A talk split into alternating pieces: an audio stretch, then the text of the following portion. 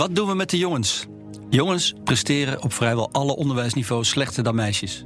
Komt dat door luiheid of door de puberteit? Nee, zeggen experts. De manier waarop het onderwijs is georganiseerd zet jongens op een 1-0 achterstand. U hoort de schrijver van het artikel Ilse Zeemaier. De zoon van Hartger Wassink tekent in groep 2 van de basisschool niet binnen de lijntjes. Dat moet wel, zegt de juf tegen zijn vader. Ik dacht dat ze een grapje maakte, vertelt Wassink, die zich het gesprek nog precies kan herinneren. Natuurlijk tekent mijn zoon niet binnen de lijntjes. Hij houdt van voetballen, rennen en spelen. Waarom zou hij binnen de lijntjes moeten kleuren? Wassink is zelfstandig bestuursadviseur en heeft drie kinderen. Zijn twee dochters doorlopen geruisloos het VWO, maar zijn zoon vindt het moeilijk om op school stil te zitten, te luisteren en opdrachten te maken. De problemen beginnen in groep 7, als de zoon voor het eerst een min krijgt voor doorzettingsvermogen. Hij is volgens de leerkracht niet goed in het schoolse werk. De eindtoets en het schooladvies in groep 8 leiden tot stress en woedeuitbarstingen. De VWO Plus klas met extra projecten mag niet baten. In de tweede klas valt hij uit. Het verhaal van de familie Wassink staat niet op zichzelf. Jongens raken steeds vaker in de knel, laten experts zien in het boek De ontwikkeling van jongens in het onderwijs, dat onlangs is verschenen. Jongens doen langer over een opleiding, blijven vaker zitten en stromen vaker af naar een lager niveau. De waarschuwing komt niet uit de lucht vallen. In april constateerde ook de onderwijsinspectie dat jongens aanzienlijk slechter presteren dan meisjes. De Onderwijsraad, de belangrijkste onderwijsadviseur van de regering, schreef in 2007 al over de taalachterstand van jongens en start na de zomer op verzoek van de Tweede Kamer een onderzoek. Hoogleraar neuropsychologie Jelle Jolles waarschuwt dat het huidige onderwijssysteem de kloof tussen jongens en meisjes vergroot. Jongens rijpen wat trager en kunnen niet goed omgaan met de vrijheid die van hen wordt verwacht, zegt hij. Daarom hebben ze een grotere kans om af te stromen naar een lager niveau. Als jongvolwassenen hebben ze dan niet bereikt wat ze intellectueel wel aan zouden kunnen. Zo krijg je jongens van 22 jaar die gefrustreerd raken. Dat wil niemand. Volgens Klaas Wiebo van der Hoek, bestuurder bij NAL Stende Hogeschool en een van de auteurs van het boek, leidt de achterstand van jongens tot een verspilling van talent. Als we niks doen, haken jongens eerder af, zegt hij. Halen ze geen diploma en krijgen ze lager geschoold werk. Dat is al gaande. Discussies over de verschillen tussen jongens en meisjes zijn van alle tijden. Terwijl twitteraars zich anno 2019 vooral druk maken over genderneutrale wc's, de zin en onzin van vrouwenquota en de politieke voorkeur van boze witte mannen, ploetert de wetenschap voort.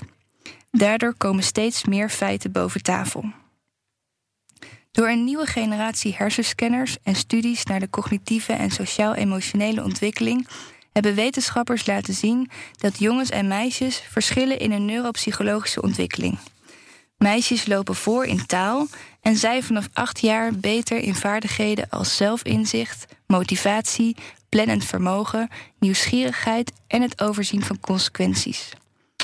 Het gevolg is dat meisjes op de basisschool en in de onderbouw beter weten wat een leraar van ze verwacht en hoe ze een schoolopgave moeten maken.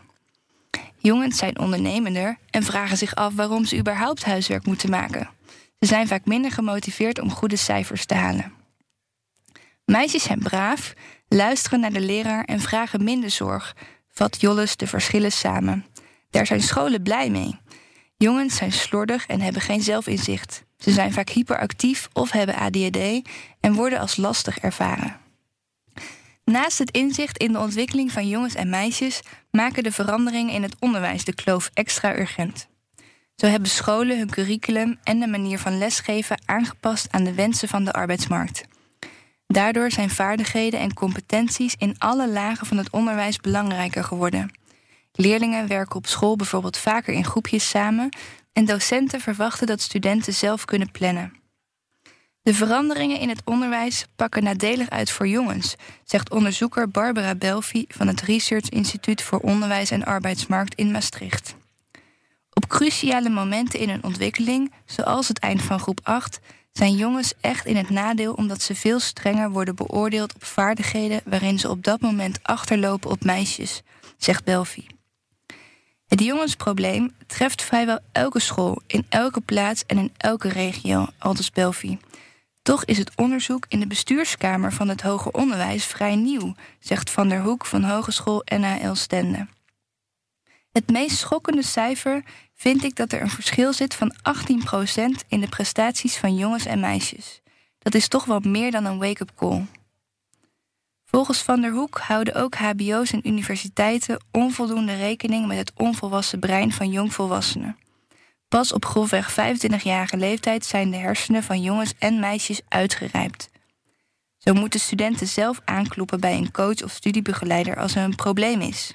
Dat doen dus vooral vrouwen, zegt Van der Hoek. We zeggen ook: dit is jouw leven, jouw studie. Contacturen zijn daarom niet verplicht. Meisjes zijn plichtsgetrouw en komen wel, maar jongens zeggen: ik red mezelf wel. Het goede nieuws. De kloof tussen jongens en meisjes is volgens experts relatief simpel te repareren. Maar dan moeten ouders, leraren, bestuurders en beleidsmakers wel in actie komen. En dat gebeurt nog veel te weinig, vindt adviseur Luik Woltrink, samensteller van het boek over jongens. Scholen verwijten jongens dat ze jongens zijn, zegt hij. De kennis over jongens is weggevallen.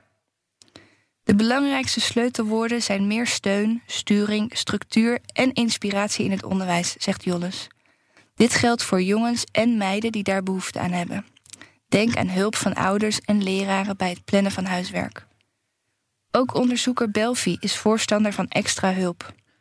Als jongeren een coach krijgen die helpt met plannen, kijkt of ze op schema blijven en tips geeft over zelfstandig werken, dan gaat het beter.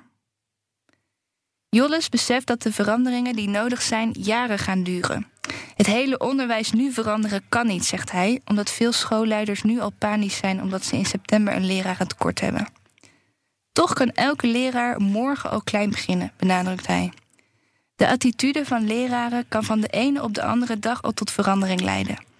Als leraren zien dat jongens niet lastig zijn, maar gewoon jongens, maakt het een enorm verschil.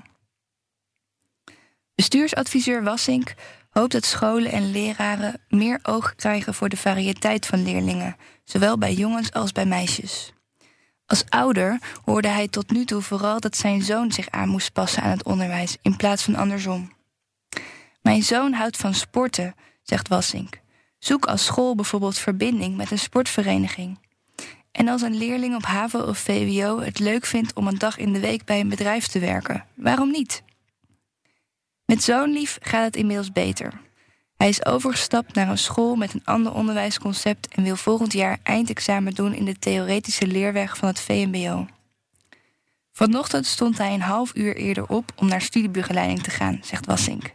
Dat hij uit zichzelf opstaat is in vergelijking met een jaar geleden ongelooflijk. Het kan toch.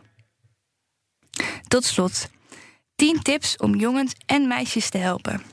De tips zijn gebaseerd op de uitspraak van hersenonderzoeker Jelle Jolles, Luik Woutring en het boek De ontwikkeling van jongens in het onderwijs. Nummer 1. Wees je bewust van de subtiele verschillen. Tot hun 24ste jaar ontwikkelen jongens en meisjes zich op een andere manier. Het gaat vooral om non-cognitieve vaardigheden, zoals plannen en zelfstandig werken. Tip 2. De toon en attitude in het contact zijn cruciaal. Dus niet heb je nu alweer je huiswerk niet gemaakt, maar hoeveel tijd heb je aan je huiswerk besteed? Vind je dat achteraf voldoende?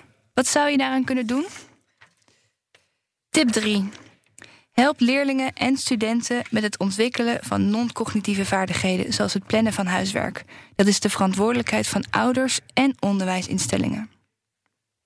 Tip 4. Jongens zijn minder talig dan meisjes. De oplossing stimuleert taal bij jongens. Vorm in de klas geen gemengde groepjes, want dan doen meisjes al het werk, maar zet bijvoorbeeld vier jongens bij elkaar. Tip 5. Besteed ook meer aandacht aan niet-talige activiteiten op school, zoals creatieve vakken, sporten, buitenspelen en ondernemen. Leer meisjes om meer risico's te nemen. Tip 6. Leg uit waar school en de lesstof goed voor is. Dat lijkt een rare vraag, maar dat weten kinderen vaak niet. Zo maak je de les ook inspirerend en boeiend. Tip 7. Geef leerlingen feedback en inzicht in hun ontwikkeling. Zo leren ze zichzelf kennen en krijgen ze handvatten hoe ze het beste kunnen leren. Tip 8.